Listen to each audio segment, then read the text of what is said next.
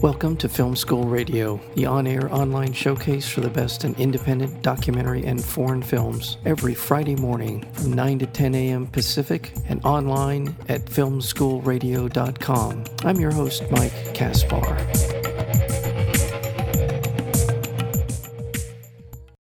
Oleander is the star and sole creator of her own provocative sex positive YouTube channel.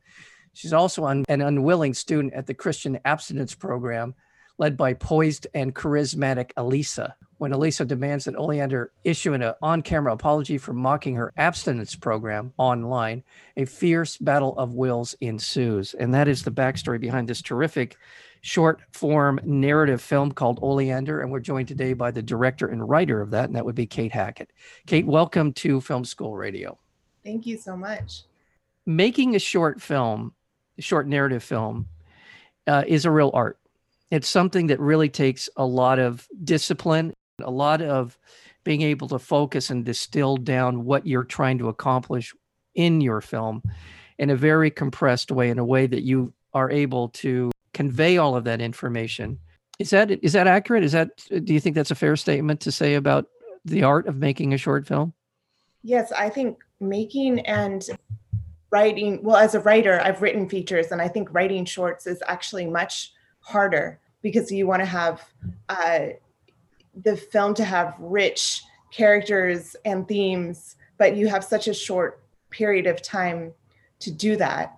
I think as a director as well, you want the audience, in this case, in a character based drama, which so many short films are, you want the audience to get to know and love your characters and feel like you empathize with them. And you have so little time to grab that empathy. And i started watching you know great short films before i made this film you know like Lynne Ramsay's short films. And and it's so often that there's something that draws you into the point of view into your ability to empathize with the character or be inside their point of view so quickly in the film so that then you're ready for the rest of the film.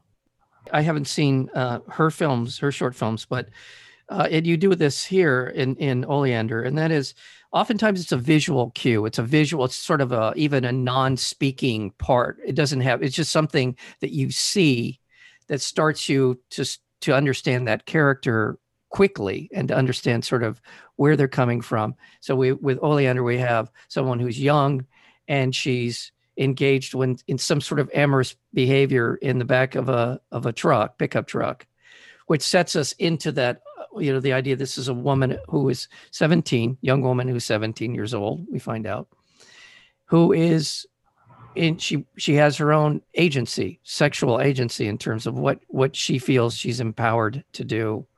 Um, but is that visual sort of representation of characters? Is is that part of what you were what you were looking for in this film?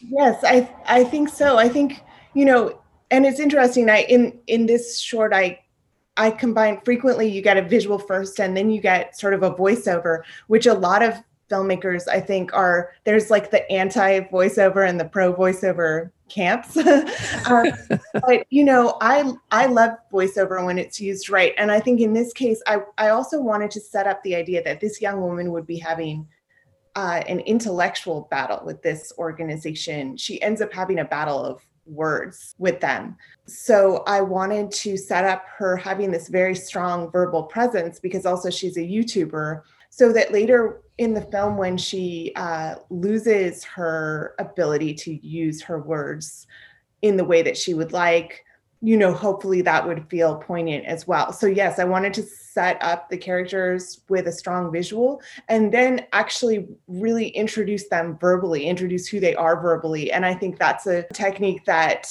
sometimes you're told not to do, right? Like right, you're told right. to show instead of tell. But I think in this case, when it's about people presenting their ideas, their verbal ideas, that telling was really important to me as well. One of the interesting things about the film, by the way, um, Oleander is played by Emily Robinson, who's establishing herself as a as an actress of note, and then we have Alicia, who runs the Christian abstinence program. That's Peri Gilpin. Will and we all know her from Frasier. That was probably the thing that people would most know her for. And then in the course of the storytelling, there's a video producer, video videographer who comes in to document the program, and as well as there's another element to the story which I will leave you, you, leave it to you to talk about because I don't want to give anything away. The film is about a little a, a tad under 14 minutes long, but I think you get a lot of arc to these stories that that are in the film. You get uh, Oleander's, you get uh, Alyssa's. In some way, you get her vested interest, and then you also get the vested interest of Kim, the videographer.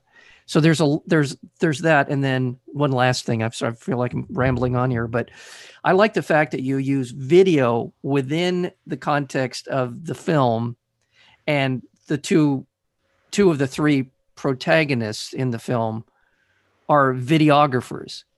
Oleander is with her YouTube channel, and Kim is documenting the program, the, the, abstinence program. So I like the sort of the way that the the visual is super important as we were talking about, but it's actually the medium within the motif within the film. And you want to comment on on my rambling there? I yeah. So I um it it was really important. Well, I think first of all in the film I wanted to talk about um, sort of what are the agencies that may have some involvement in taking away our agency or our voice as humans. But I wanted to look at that very empathetically because I didn't want to criticize, like fully criticize religion or the media. I wanted to look at them and say, like, how can our agency get taken away within these structures if we're not careful? And so, you know, for me, that comes from something personal. I I grew up going to Catholic school and having abstinence education. So I have that background but i also work in the media and i was really interested in like the accountability of our institutions to grant individual freedom.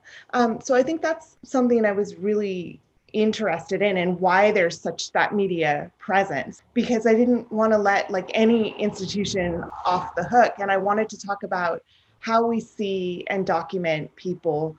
You know i think in this film i'm very interested in the the documenter subject relationship.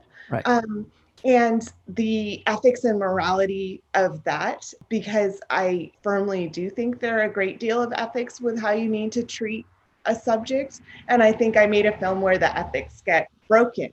That's why i wanted to show these scenes where where I wanted to be very aware of the sort of eye of the camera in the film because as you said we have two actors operating camera. We also ended up, Emily Robinson and Jennifer LaFleur were actually, we just took the footage from their cell phones and cameras that they created. We didn't have a director of photography like recreate it. You know, I wasn't sure if that was going to work, mostly because I thought they would probably both be focused a lot on acting and not a lot on camera operating. But it actually turned out their footage was really wonderful. It had the point of view of their character more than I could have ever sort of like faked myself. Yeah.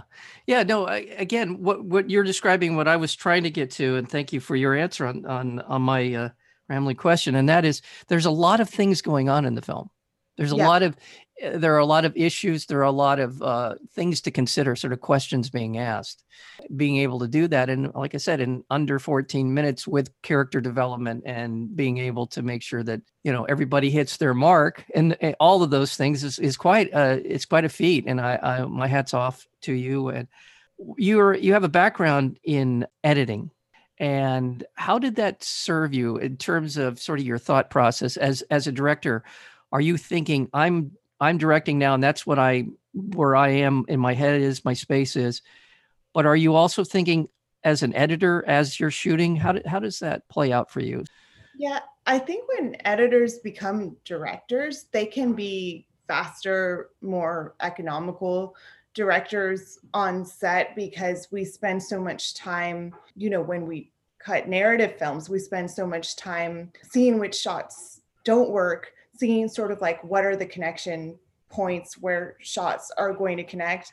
So I find that I can be on set and really sort of know like, okay, I'm only going to use like this 20 seconds um, of this take will like be viable most likely or I, I feel i can be quite surgical on set which when you are don't have a lot of money that really helps you um, get through the setups that you need to you know i think as well in terms of performance i, I can have an editor's brain when i'm looking at it. So i'll be thinking like this part of the performance is great but i want to go back and and and get that part. So you know i think it really has affected you know i'm they're directors whose style really benefits from them really being loose and and not thinking about what's going to happen until the cutting room until later but i can't yeah. turn that part of my brain off so i feel i i just try to use it to my benefit to be economical and lean and be sort of indent I, I feel it does make me a good director of performance because i'm like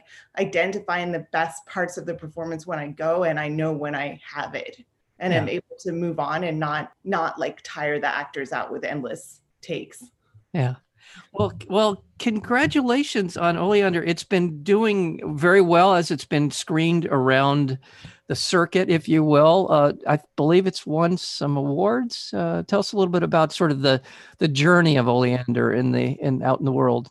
Yes, so we opened at HollyShorts in LA, uh, which is an Oscar qualifying film festival, um, and then we've gone on to a variety of festivals, some live and some virtual. So now we're kind of in our the virtual part of our tour. Um, we won Best Director Short Film at Method Fest, um, which was cool since that festival focus on focuses on actors and and performance. We're going to be at San Jose Festival and LA Femme Film Festival coming up soon, um, and a few more that I know about but can't talk about yet. Also, Athens International Film Festival postponed their slate to 2021, so I'll be screening in the 2021 part of their screening. So there's all of that, and then I will be um, taking my feature film script with me, which which also won or was a finalist for the American Zoetrope Screenplay Festival screenplay contest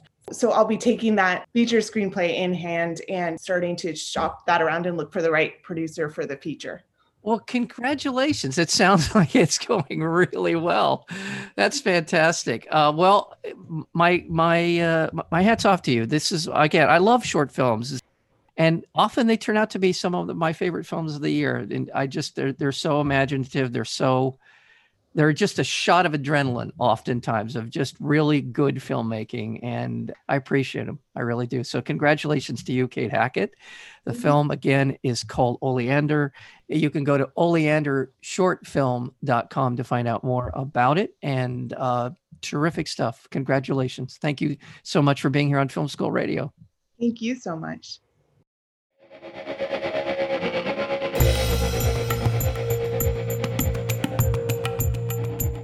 You've been listening to Film School Radio, the on air online showcase for the best in independent documentary and foreign films. You can find out more about the program at filmschoolradio.com. I'm your host, Mike Kaspar. Thank you for tuning in, and we'll see you next week with another edition of Film School Radio.